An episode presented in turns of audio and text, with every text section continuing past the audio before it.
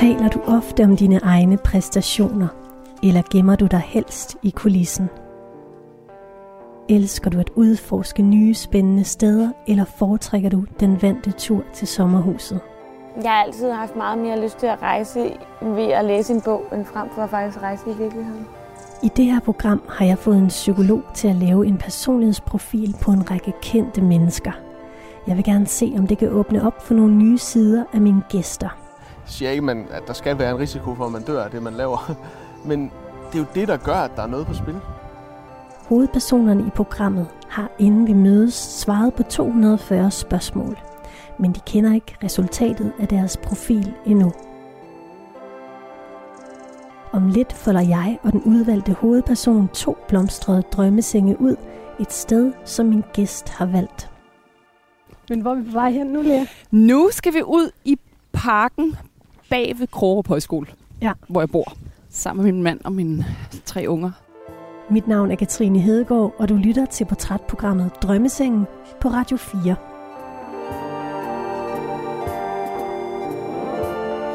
Gud, hvor er de fede. Det er sådan nogle old school. Ej, hvor godt.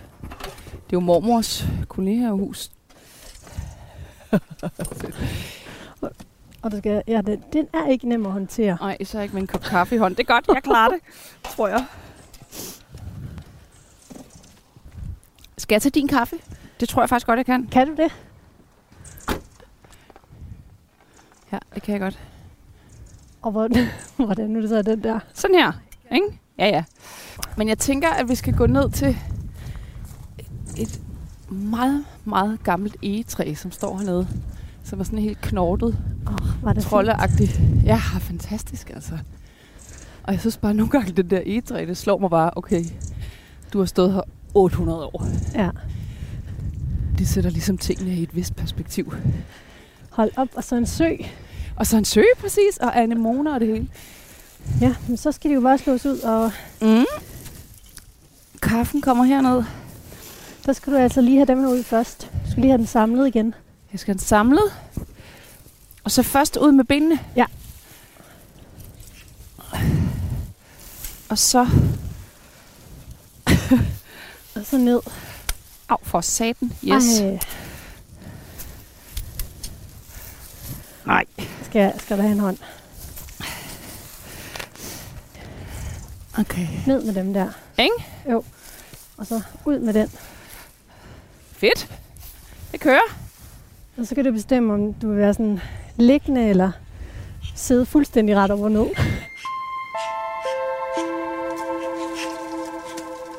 Lea Korsgaard. Du er et travlt menneske. Du har faktisk været den, der har været sværest at lave en aftale med. Jamen, Ja. jeg ved ikke, om du er travl. Jo, det har jeg. Jeg- Jeg har et ret travlt liv. Ja. Jeg har et ret travlt liv, men så er jeg også blevet ret god til at passe på min tid. Så det kan måske også være derfor.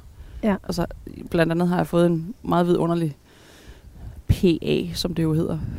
øh, Personlig assistent, som er utrolig god til at passe på min tid på min vejen, fordi at ellers så kokser det Ja, med iværksætterliv og tre unger og alt muligt. ja det kunne jeg forestille mig. Ja.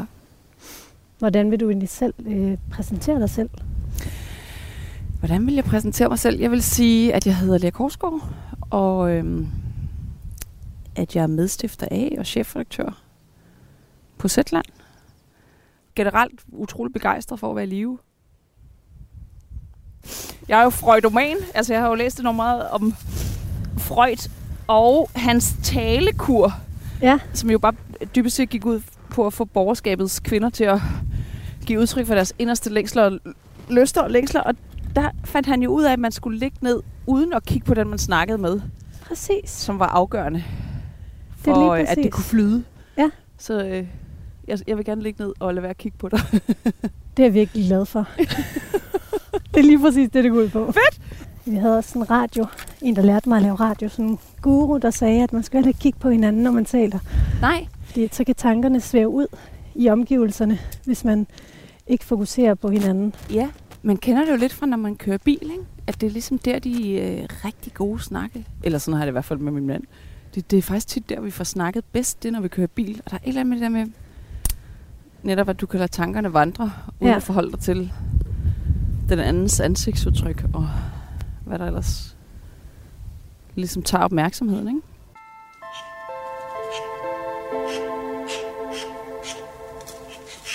Inden vi har lagt os her, så du svaret på 240 spørgsmål. Ja. Hvordan gik du til den opgave? Jamen, jamen må jeg afsløre, at jeg er lidt mistroisk over for øhm, sådan nogle psykologiske test? Meget gerne. Okay, det er jeg. Fordi jeg egentlig... Fordi for det første, så tror jeg, at det er utrolig vanskeligt at sætte øh, mennesker på formel eller noget, der bare minder om. Vi, vi, vi er meget mere... Øh, vi er uudgrundelige som mennesker, og det, det, det, det er sgu svært at fange dybden af et menneske og nuancerne af et menneske i nogen som helst form for test, uanset om man så bliver stillet tusind spørgsmål. Jeg er også uddannet sociolog, så jeg sidder med mit mistroiske sociologblik og, Ja. og prøver ligesom at regne den ud. Hvad er det, hvad er det, hvad er det, det vil mig det her? Hvad, er det for, hvad, hvad vil de mig, de her spørgsmål? Ikke? Så Men det- øh, udover det var det ret sjovt. Så det tænkte du, hver gang du svarede, hvad er det, det vil mig? Ja, jeg prøvede jo at gøre som opgaven øh, ligesom foreskrev, nemlig at svare intuitivt og, og, og lade være at tænke for meget over det. Men Ja. alligevel kunne jeg ikke lade være at have den der øh, analysehat på, der, øh, ja, der ligesom prøvede at greje, hvordan er det her lavet? Hvad er hensigten med det her spørgsmål? Hvis jeg svarer ja eller nej til det, hvad, hvad afslører det så om mig? Øh, og i så fald er jeg enig med det. Det er jo dit selvbillede, vi skal kigge ind i. Ja, Så har du moduleret lidt på det. Altså i din besvarelse. Øh, nej, overhovedet ikke. Jeg har svaret helt... Altså, det lykkedes mig at svare sådan helt ærligt og intuitivt. Men, men jeg må indrømme, at jeg sad bare og stussede øh, undervejs. Ikke? Ja. Øhm, også fordi, øh, altså, som min mand egentlig ret ramt sagde til mig, da jeg fyldte 40, det var, at, at jeg egentlig er sådan, jeg, jeg, jeg tror egentlig, jeg rummer ret mange sådan poler. Og det, og det ved jeg bare ikke, om man kan, kan, man, kan man fange det, den der modsætningsfyldthed, det, det er jeg lidt i tvivl om. Men det kan vi jo se.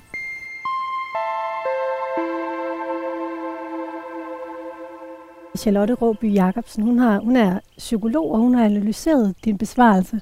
Og så har hun lavet fem hypoteser til mig.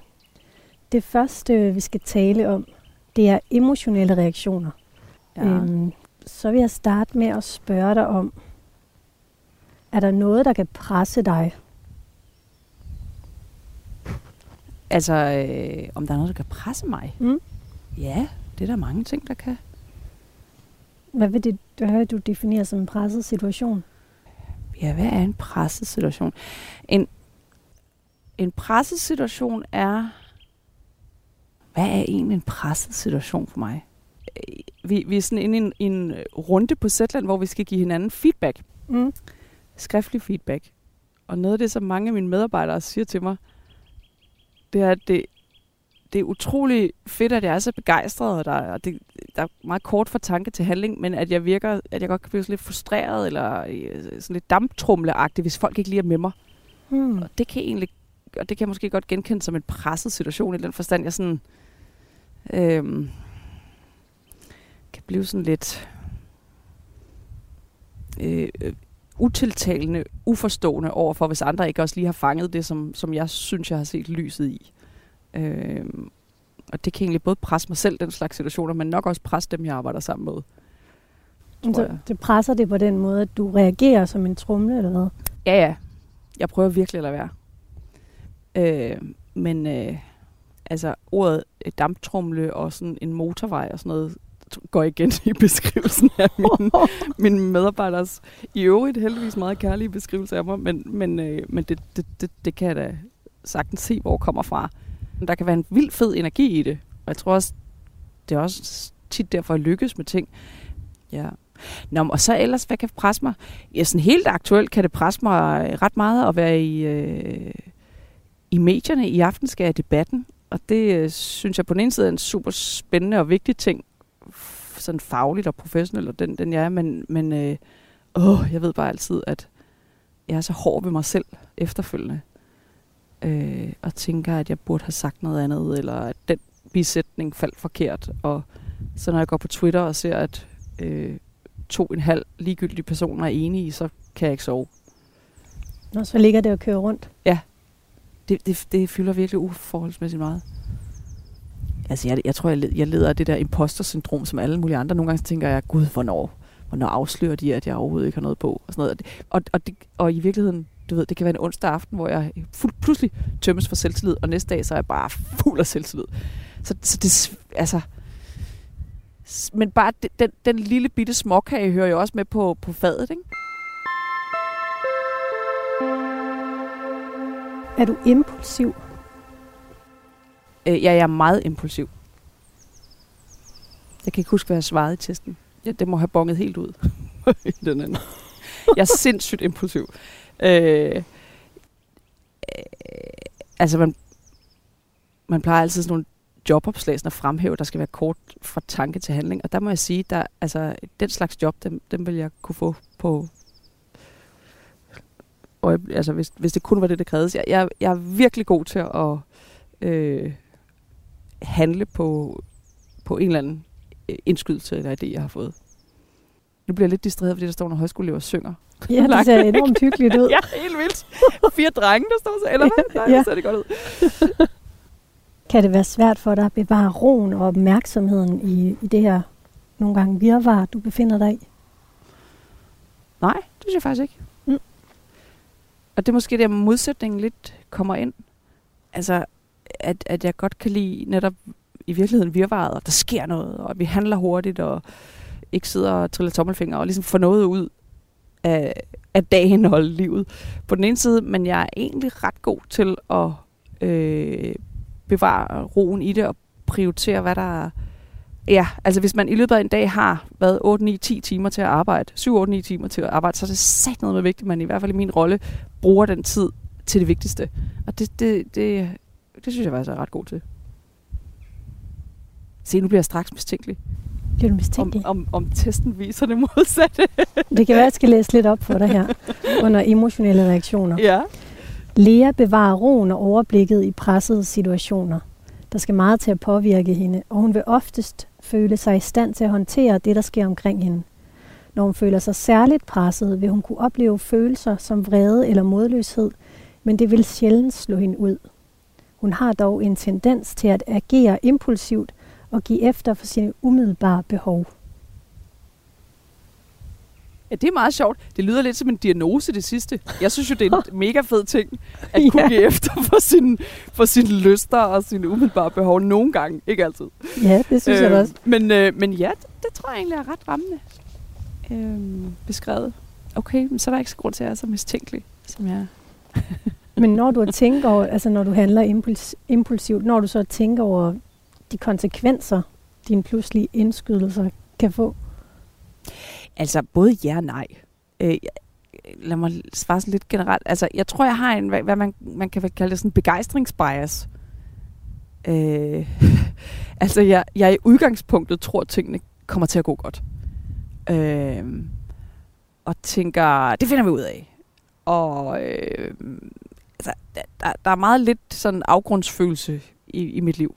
Mm. Mm. Øh, jeg kan godt blive nervøs og sådan små ængstelig går det nu. Altså for eksempel i en Zetland sammenhæng. Hold da kæft, man har vi... Nu ansætter vi flere, har vi faktisk penge til det og sådan noget. Altså det, det, det kan da selvfølgelig godt ramme mig som sådan bitte små stik, men den overordnede følelse er egentlig altid, det går sgu nok.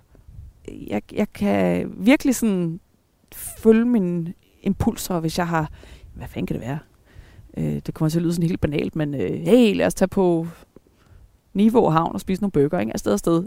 Øh, ud over stepperne med det, ikke? Hmm. Eller, hey, lad os finde på en ny feature øh, til Zetland afsted afsted, ud over stepperne med det. Mm. I den ene ende, men, men jeg er faktisk også ret god til at, at, at fordybe mig og at blive ved det, der er. Altså, jeg elsker for eksempel også at strikke af samme grund. Det, fokuserer mig. Altså, det, det fastholder øh, sådan...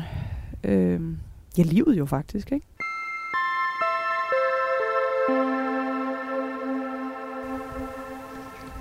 Jeg skal lige fortælle til lytterne, at øh, du lytter til Drømmesengen på Radio 4 med mig, Katrine Hedegaard, og jeg ligger her sammen med dig, Lea Korsgaard, ude foran Krogerup Højskole.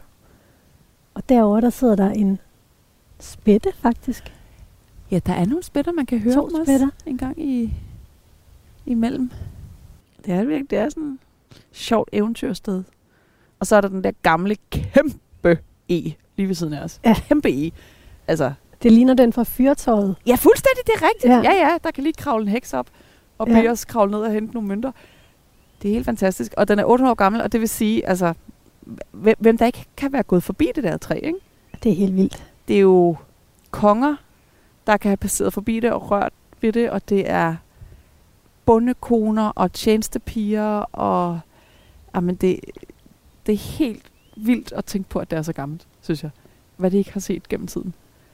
Det er godt lige at lægge hånden på en gang imellem, så får man lidt forbindelse til et eller andet kosmisk, tror jeg.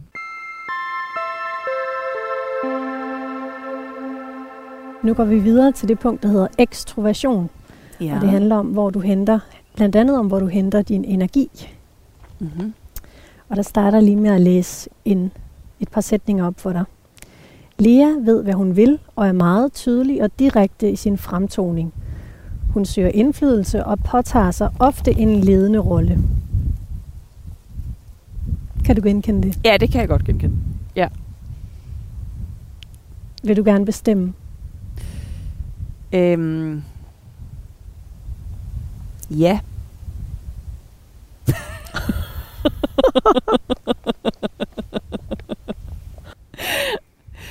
ja, men det sjove er, selvom jeg rigtig godt kan lide at være med til at bestemme og være derinde hvor, i, i beslutningsrummet, hvor det bliver til, øhm, og det er restløs, hvis der bliver taget beslutninger, jeg synes er irriterende. Og, så, så, så, så er jeg måske egentlig ikke sådan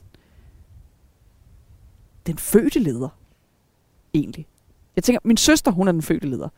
Hun, hun er for eksempel sindssygt god til at holde fester. Hun er sådan den klassiske vært, der bare kan orkestrere sådan en fest. Det er, jo, det er jo på en eller anden måde en lederevne, ikke? At kunne holde en sindssygt god fest. Mm. Stille sig i spidsen for den fest. Øhm, sørge for, at alle gæster har det godt.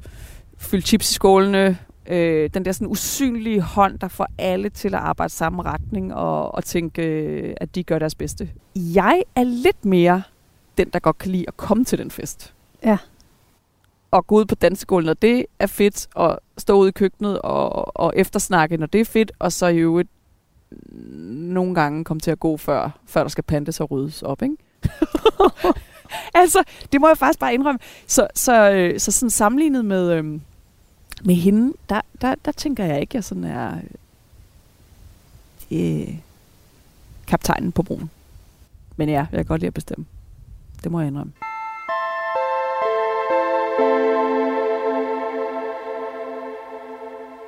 Du har udtalt i et interview, at øh, en af dine kollegaer engang har udtalt, at du kommer med kaos. ja.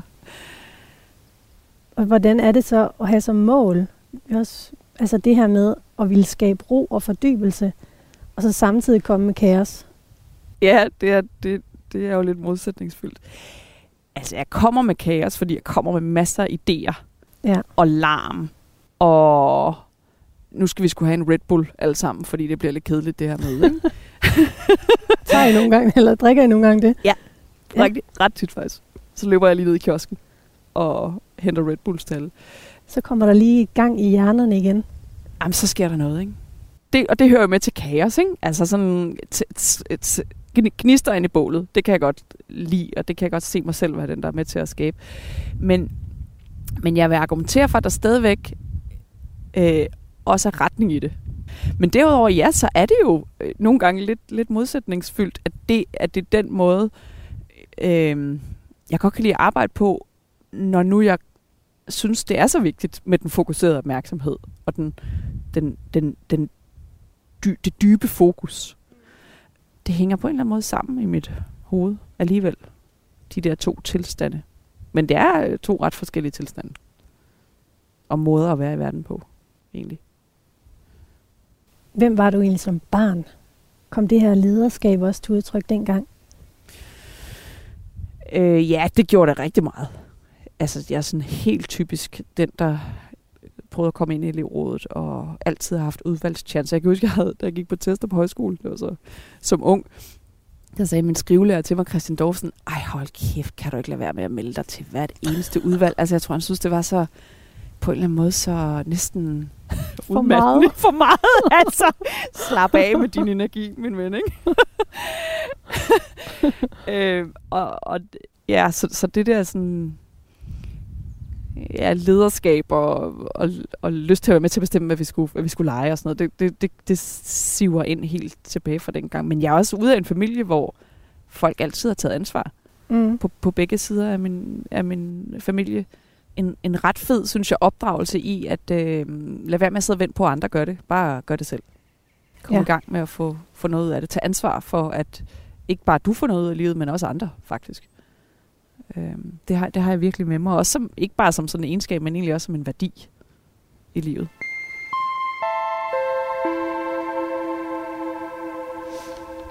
I profilen, der er din dominans meget markant.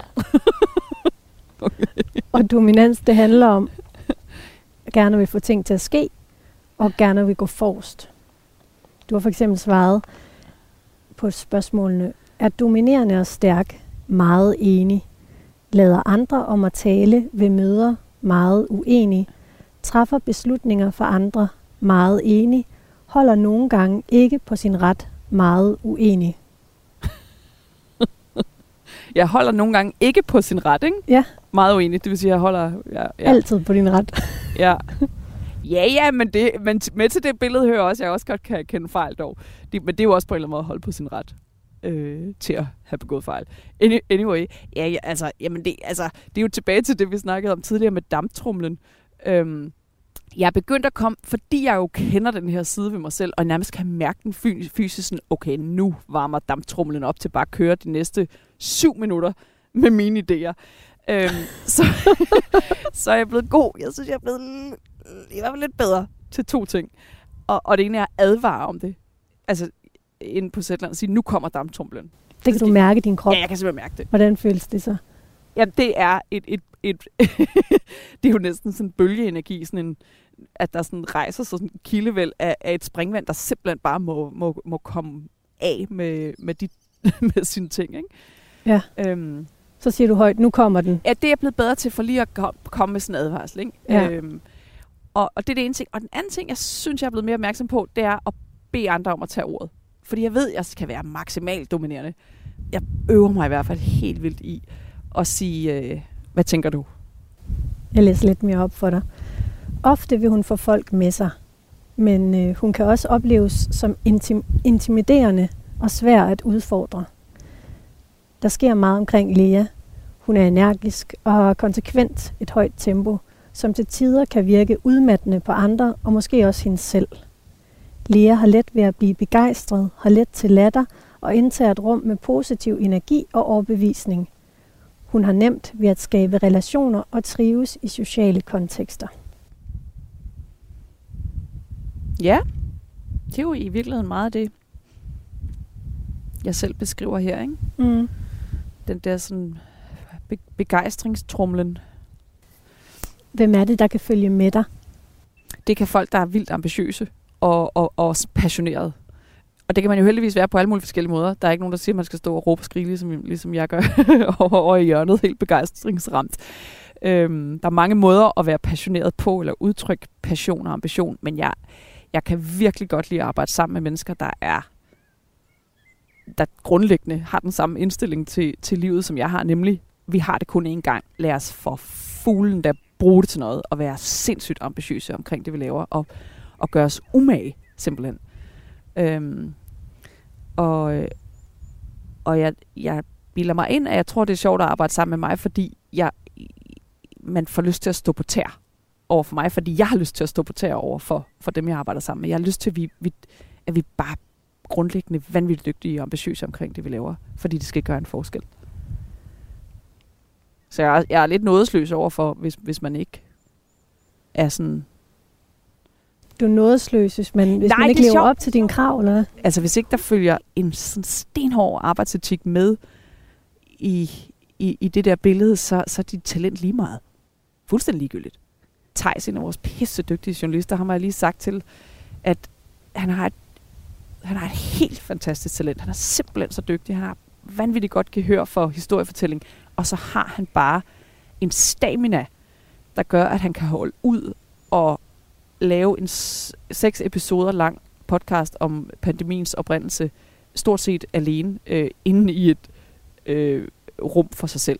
Og det, det kræver bare en eller anden sådan robusthed og stamina, som, øh, ja, som er nødvendig, hvis du, vil, hvis du vil gøre en forskel med dit arbejde.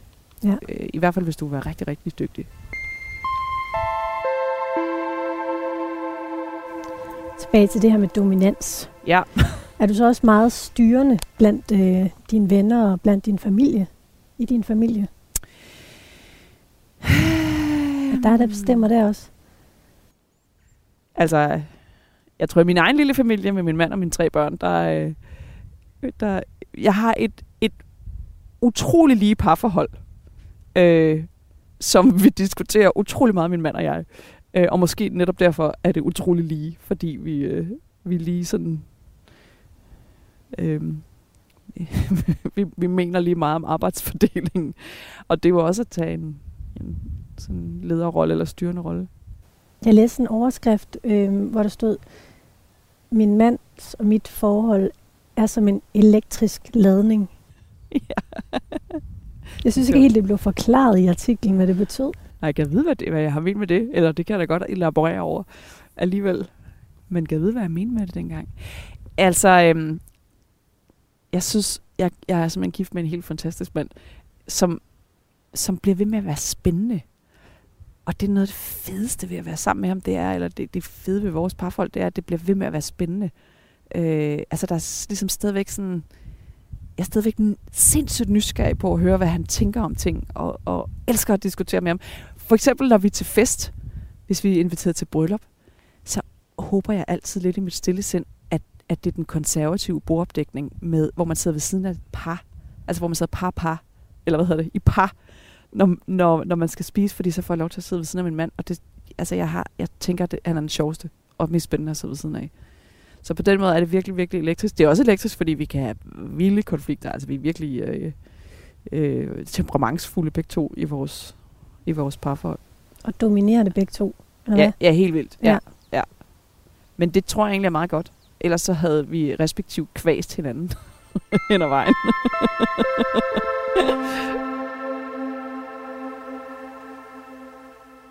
ja, vi er nået til det punkt, der hedder åbenhed.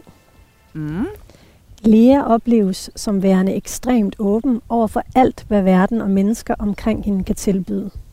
Alt prikker til hendes intellektuelle nysgerrighed og kan sætte gang i abstrakte tanker, muligheder og kreative idéer. Kan du genkende det? Mm, meget. Ja. Ja. Hvad, jeg er ret sådan... hvad bruger du det til? Øhm, måske til to ting. Den ene er bare sådan glupsk appetit, nysgerrighed på, øhm, øh, og, og, altså på alt i virkeligheden, får jeg lyst til at sige. Det ved jeg ikke helt, om passer. Det lyder lidt hovske eller sådan selv, selvfedt.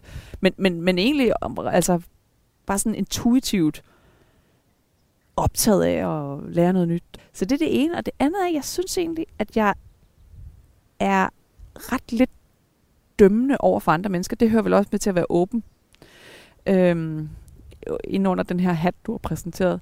Mm. Altså, det, det, det er sjovt, min mand han siger det nogle gange til mig, at jeg næsten sådan, hvis jeg har mødt et nyt menneske, så vil jeg altid nogle gange næsten lidt for meget have, have sym- eller forståelse eller sympati for det menneske.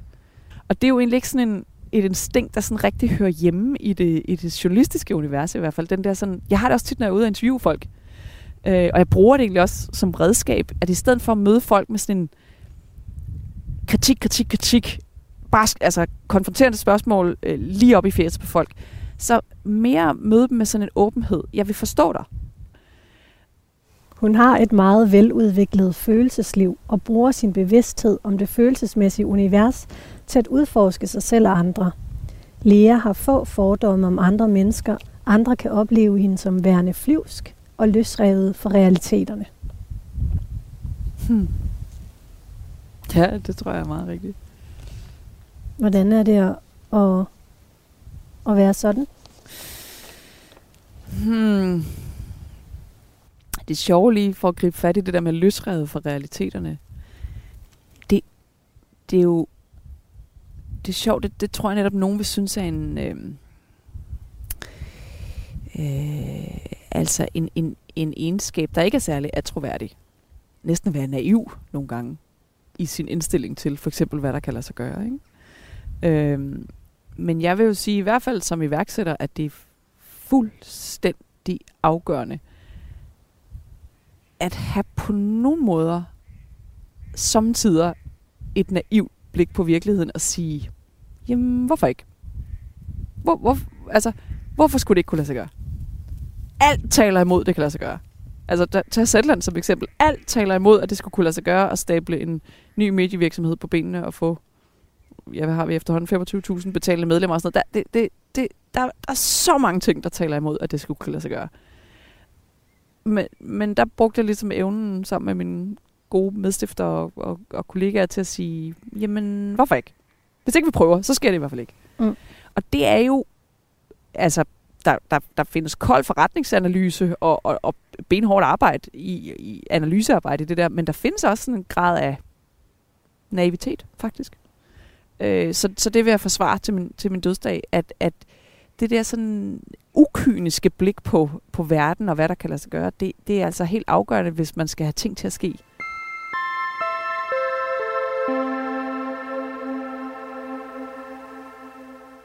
Det går meget godt, øh, leder meget godt videre til det næste, næste punkt, der hedder venlighed. Ja. Vil du prøve at fortælle mig lidt om, hvor den her tillid til verden, den kommer fra? Ja, hvor kommer den fra? Den er jeg virkelig flasket op med i mit barndomshjem.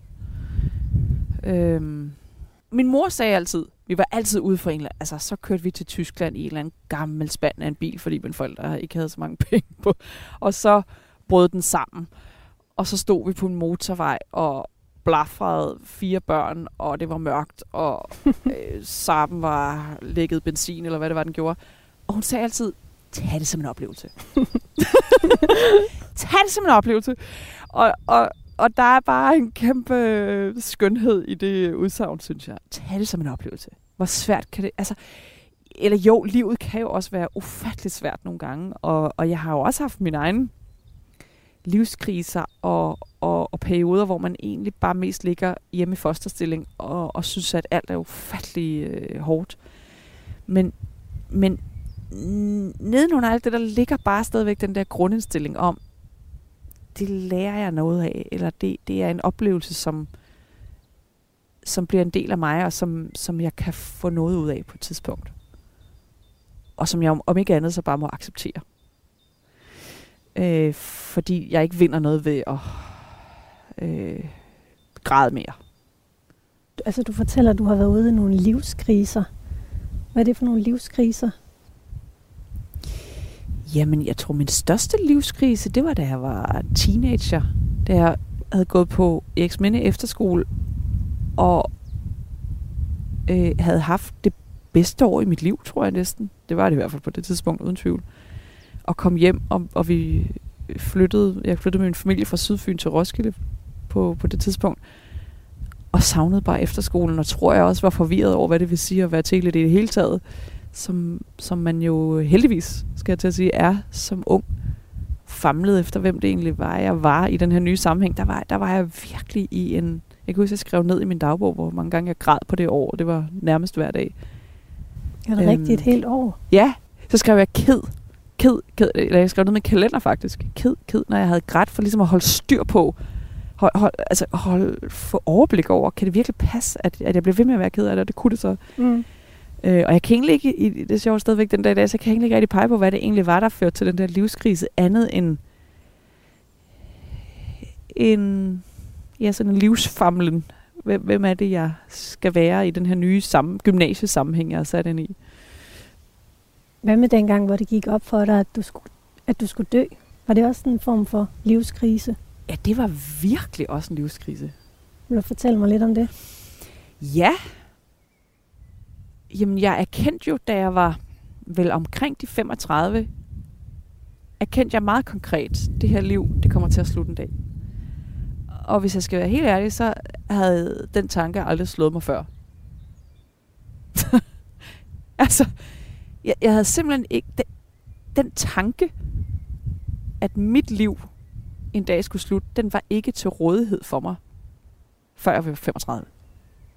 Livet, det var bare sådan en lang slette af en anemoneskov, der aldrig ville slutte inden da. Og så tror jeg jo helt naturligt, fordi jeg blev ældre, og også fordi jeg kunne se, at min krop blev ældre. Altså jeg kunne ligesom se, at den har, den har toppet den her krop. Hvordan kunne du se det? Øh, fordi jeg gik direkte fra at have bumser til at få rynker, for eksempel. Direkte overgang. der, var ikke, der var ingen pause mellem de to ting. og øh, og øh, jamen, min hud blev slapper, og ja, den, den, den hold, altså jeg var ikke bare sådan naturligt stærk. Jeg skulle gøre noget for at blive ved med at være stærk. Øhm, altså, så, så der var det sådan kropslige jo mikroskopiske forfald der, når man er 35, altså man er stadigvæk ung, men, men, øh, men alligevel de der bitte små antydninger af, den her krop, den, den har haft sit højdepunkt. Det var vildt, altså. Øh, og så var jeg blevet mor til tre, og, øhm, og, og, og var blevet ramt af det, som Karl Ove Knavsgaard meget fint beskriver i, i et sted i hans kæmpe mastodontværk, Min Kamp, der skriver han sådan, man tror, når man får børn, at på et eller andet tidspunkt, så, så indtræder ens gamle liv på den anden side. Altså noget vender tilbage. Det, der var der før, det vil vende tilbage på et eller andet tidspunkt, efter den her undtagelsestilstand og blære og lort og skrald og øh, mm. øh, endeløse netter. Men det gør det ikke. Det er det her, der er livet. Og det ramte mig også. Altså, jeg elsker at have børn, men alligevel den der sådan, det, der var der før, det er slut. Mm. Det er slut. Det kommer aldrig igen det, det var simpelthen så hård en erkendelse, synes jeg. Det er slut. Farvel. Jeg, jeg har aldrig chancen for at være 25 mere. Det var... Det ramte mig som en hammer, og jeg sad nede i gården, da vi boede på Vesterbro, mig og min mand, og tudede hen over en eller anden øl med min mand og sagde, jeg skal dø, jeg skal dø. Og han kiggede på mig og var bare sådan, slap dog af, menneske.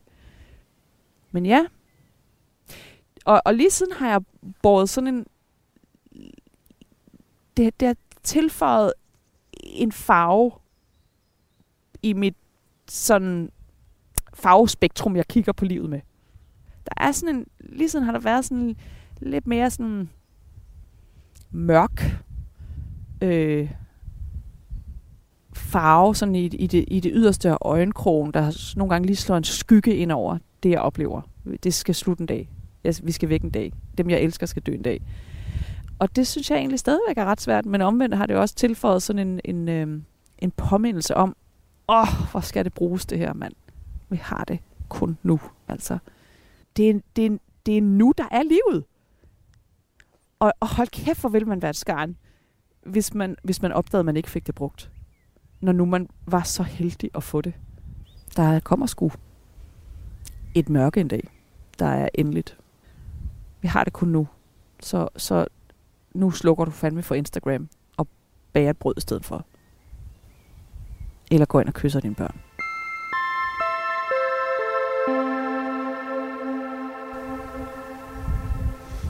Du lytter til Drømmesengen på Radio 4 med mig, Katrine Hedegaard. Jeg ligger her sammen med dig, Lea Korsgaard, ude foran Krogerup Højskole. Og vi har lige været nede af en virkelig spændende, spændende øh, sidevej. Ja. ja. Men vi er egentlig i gang med det punkt, der hedder venlighed. ja, hvordan endte vi der? Men jeg læser lidt op for dig her. Lea er drevet af en enorm stor tillid og tiltro til andre mennesker. Hun fremstår ærlig og lige til, og man ved, hvor man har hende. Hendes velvilje over for andre kan til tider stå i kontrast til et behov for at fremhæve sig selv og egne agendaer. Der stopper jeg lige. Ej, det tror jeg er rigtigt.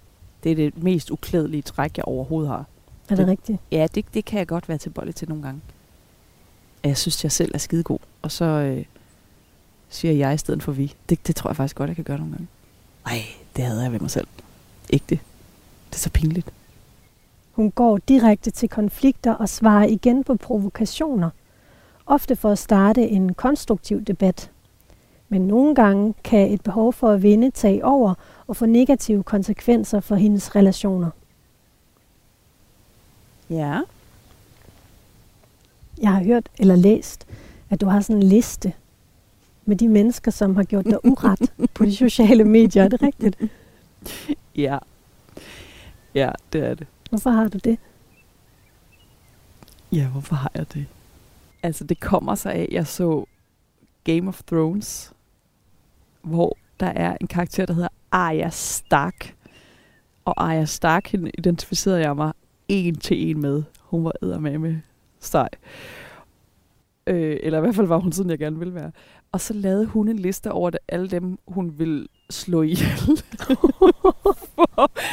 for, at hævne sig og hævne sin familie. Okay, så listen, jeg må faktisk indrømme, det lyder jo fuldstændig sindssygt, når jeg siger det her, men inspirationen til listen kom faktisk derfra. Og så samtidig med, at jeg så Game of Thrones, så var vi bare inde i en periode, en ret svær periode på Zetland, hvor, hvor jeg oplevede, at vi fik ret meget øh, modgang, også uretfærdig modgang. Altså, hvor alle mulige bedserviser-typer mente noget om det, vi lavede, enten ubegrundet eller sådan tavlige, næsten sådan mobberier. Og, og i, jo, nu ved jeg, hvorfor jeg lavede den liste. I stedet for, for at beherske mig, i stedet for at gå ind i de der endeløse, åndssvage Twitter-skænderier og, og forsvare mig mm. med min lanse på de sociale medier, så måtte jeg skrive navnet ned på den, jeg følte mig så uretfærdigt behandlet af. Og så havde jeg det. Det lå på min lille liste. Nede i en skuffe. Så jeg ignorerede det ikke. Men jeg reagerede heller ikke på det. Og den, den liste, den findes endnu i den lille sorte bog. Og der bliver den liggende? Ja, det kan jo godt tages frem. Hvis nogen søger job hos mig, for eksempel, er det meget rart at vide, om de har liket et nederen opslag. er det rigtigt? Nej, ikke helt sådan, men næsten. er det rigtigt, Lea? altså, jeg må, jamen, prøv lige at høre. Det, det lyder så barnagtigt, det jeg siger her. Men, men man må forstå... nu jeg kan mærke, at jeg kæmper helt vildt for at komme ud af den her. Men, men altså, det er jo hjerteblod. Det er jo... Zetland er mit fjerde barn. Jeg drømte om at få fire børn. Jeg kommer aldrig til at få fire børn, fordi jeg fødte en virksomhed sammen med dejlige mennesker i stedet for. Mm. Øhm, og når nogen i, bare lige hen over deres øh, velbetalte frokost mener noget på tagligt grundlag om ens hjertebarn, så bliver man, i hvert fald hvis man er mig, så nedgroet. Altså, det, det rammer så hårdt. Øhm, og det, ja, det er skide barnligt, og øh, gid jeg var sådan en, der bare kunne hæve mig over det, ikke? Og ligge her og sige, det, det må man jo lade fare og sådan noget. Men det, jeg, lige der, der er jeg godt nok et lille menneske. Øh, og, og ret utilgivelig. Har du sådan været udsat for, at, at en, af dine, er en af dem på listen, de søgte job? Øhm, jeg har jeg har siddet til et møde med en af dem på listen. Nej, hvordan var det? Jamen, det var, så tænkte jeg, det jeg, jeg er glad for at vide, at, at øh, jeg kan, du kan sikkert ikke huske det. Jeg sagde det ikke. Mm. Men jeg, for mig er det ret at vide, at for tre år siden skrev du noget nederen om Zetland på, på Facebook. Det, og du har uden tvivl glemt alt om det, fordi det betyder ikke skid for dig, men det betyder noget for mig. Mm. Og jeg kan godt lide, at jeg kan huske det. Men altså, altså en hver fornuftig psykolog ville skulle da sige, slap dig af, glem det, kom der over det. Men, men, men det, det, jamen det, det er jo det, det, det, man kender, altså igen, jeg kan, jeg kan ikke beskrive det på anden måde, end at Zetland er mit barn. Og så bliver man sådan lidt øh, uklædelig hønemor nogle gange.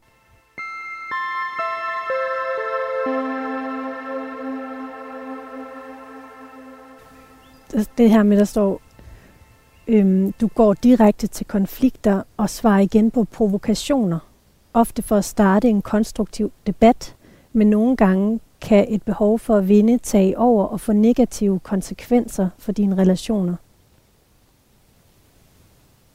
Ja, jeg er jo meget direkte, mm. øh, og jeg bliver utryg af uærlighed. Øh, så det er sådan set en værdi for mig at være meget ærlig og meget tydelig. Øh, men, men jeg kan godt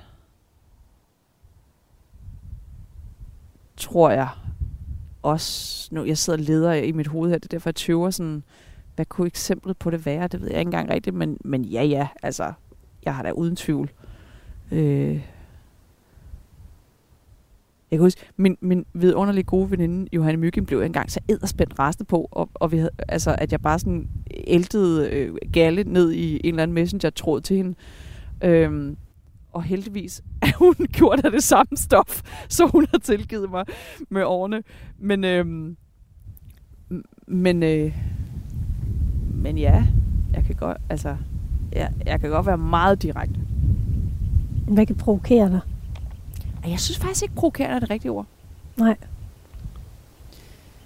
Det, det, det, måske vil folk synes det. Nej, det, det, det, det, det er egentlig ikke et ord, jeg vil bruge om mig selv.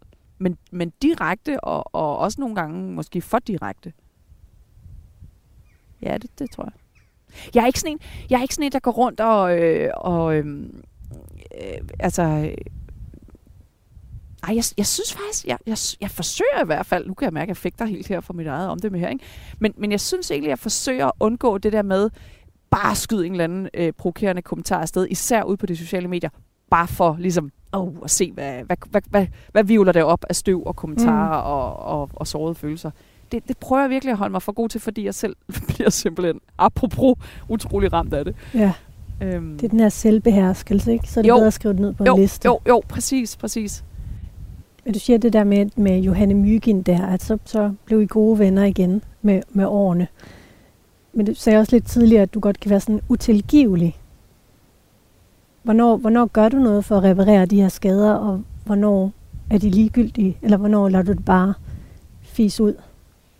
Øhm, ja, men det er, det er i ret sjældne til. Altså det er det, det, er det der, når min, når min høne, når, min, når, min, når mine børn også i, i, i, i udvidet forstand, bliver ramt, så kan, jeg, så kan jeg være utilgivelig. Men ellers så er jeg sgu ret overbærende over for alle mulige folks fejl. Og, øh, altså, jeg, jeg, kan, jeg, kan, jeg synes faktisk også, at jeg er ret god til at tilgive. Øh, øh, jævnført noget af det, vi snakkede om før, sådan en åbenhed overfor, nå jamen altså, vi er alle sammen mennesker, og så sprang du i luften på hovedet af mig, men det er fint, det lever jeg med. Så, så, det, så det, det, er sgu, det er sgu meget situationsafhængigt, det der.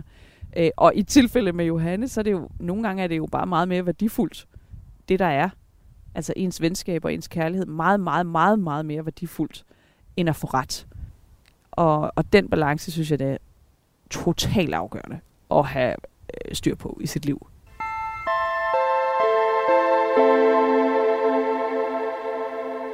Vi er nået til det sidste punkt nu faktisk, Lea Korsgaard. Det er samvittighedsfuldhed. Ja. Du har skabt et virkelig succesfuldt medie. Hvordan er du lykkedes med det? Hvad tilskriver du ind i dig, der gør, at du lykkes med det? Jeg får lyst til med det samme at sige, at det jo på ingen måde er min fortjeneste, men en fælles indsats, fordi ingen af os ville have kunne gøre det alene. Det er summen af rigtig mange menneskers vilje. Øhm, og det er sindssygt vigtigt at sige. Så, så, så med det sagt, derudover, hvor, hvad jeg har bidraget til til det projekt, er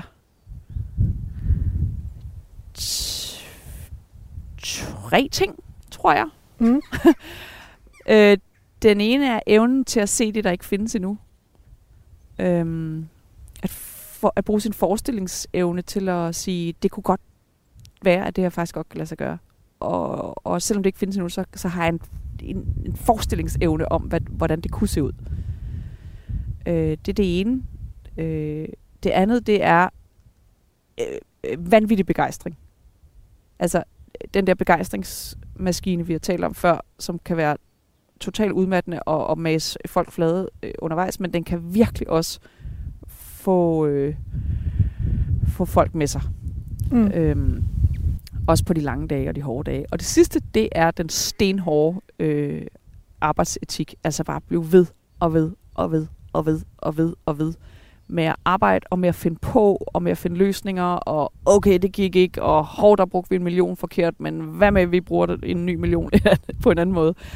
Øhm, altså den der sådan robusthed eller sejhed i, i, i viljen. Ja, så de, de tre ting ja. vil jeg selv mene. Nu læser jeg lidt op for dig. Ja. Lea er ambitiøs, altså det er under samvittighedsfuldhed. Lea er ambitiøs og målrettet. Hun har en høj grad af selvdisciplin og kæmper, parentes, stadigt, for det, som er vigtigt for hende. Derfor når hun som oftest sine mål og løser eventuelle problemer, der opstår undervejs. Lea har brug for fleksibilitet og handlerum og trives ikke med for mange faste regler og rammer. Der er ikke langt fra tanke til handling, og hun træffer ofte hurtige, spontane beslutninger, uden at fortabe sig i detaljer. Jeps. Det kan du godt genkende. Det kan jeg meget godt genkende, ja. Ja. Ja, jeg, jeg tror, jeg er, jeg er god til at være handlekraftig og få, få sparket gang i ting, ikke? Hvorfor er du her i verden? Det er vildt, du spørger om det der fantastiske spørgsmål lige her, fordi jeg i sommer stod over ved den der E, helt fuld, efter en polterappen. Og så lagde jeg hånden på den der E, og stod sammen med Peter, som var Gommens bror, og så sagde jeg, Hvor, hvorfor er vi her? det var mærkeligt, du siger lige præcis det her. Hvorfor er vi her? Jeg gik derover til shelterne, og så havde vi bål og spillede alle mulige fantastiske sange. Take That og Frost og hvad der ellers er af alt det bedste musik, jeg kan lide. Thomas Helmi. Og øh, vi følte os i kontakt med livet. Og det var meget stort og en meget, meget smuk aften. ja. Og det, i virkeligheden tror jeg, svaret var der. Øhm, altså, den her oplevelse af at være i, i, i øh, resonans. Altså at, at opleve resonans med, med, med, med det her store, fantastiske kosmos, vi er en del af. Ikke? Det er sådan den ene del af det. Altså simpelthen bare, vi, jeg er her for at være live. Mm. Altså ikke bare blodet løber og hjertet slår, men, men at være live. Altså mærke livet, og, og, og øhm, også når det bider. Jeg er her for at være live. Og det er den ene, det, det er den ene del. Den anden del er at, at bruge det til noget helt specifikt og konkret, nemlig at, øhm, at kæmpe min kamp for, øh, for en, en bedre offentlig samtale, og for fordybelse, og for de fortællinger, der, der, øh, der gør os i stand til at forstå, hvem vi er. Det er sådan en meget specifik opgave, jeg synes, livet har stillet mig. Så også derfor. Det er super konkret. Jeg tror, jeg tror meningen med livet er, er faktisk ret konkret. Og i mit tilfælde, der er den det. I andres tilfælde vil den være at være en super god sund, sundhedsassistent. Øh, eller være en virkelig god far. Eller, altså, det, det, det, det er super konkret. Lad os ikke, altså, kosmos og alt det der, ja. Det siger altså, det findes. Men, men i virkeligheden tror jeg, man skal lede i, i, vir, altså i, i konkreternes verden for at finde meningen. Det er ikke hokus pokus, faktisk. Jeg synes, det er et rigtig fint sted at stoppe. Der er også en and, der rapper. Ja. Som gerne lige vil give en salut. Ja. jeg synes også, det var et fint sted at stoppe. Ja. Ej, sikkert nogle gode spørgsmål. Hvordan, hvordan, hvad tænker du om det, jeg har læst op for dig? Altså, du var lidt skeptisk til at starte med. Gav det mening? Ja, det gav total mening. Det gav total mening. Det rammer jo meget, meget rigtigt. Mm. Ej, men hvor var det fedt. Det var virkelig en fed måde også at blive interviewet på, synes jeg. Fedt. Jeg, jeg, jeg vil tage det her med mig, men man ikke... Jeg, jeg, jeg spekulerer på, hvordan du har det, fordi man, jeg, man taler jo lang tid ad gangen, når man ikke kan se den andens utålmodighed. Ja. Altså, det er jo, for, for mig som interviewer er det virkelig en fed måde at blive interviewet på. Nå, det er fedt. Helt vildt. Det var en fed oplevelse. Fedt. Skal vi pakke dem her sammen? Ja, det skal vi. Sådan, okay, nu skal vi... Meget simpel konstruktion, meget svær at slå, slå op og i. der er noget, der er noget øh, drømmesengsdesign, der har udviklet sig siden 70'erne, heldigvis. Ja, men det er også det her... Det skal ikke gå hurtigt.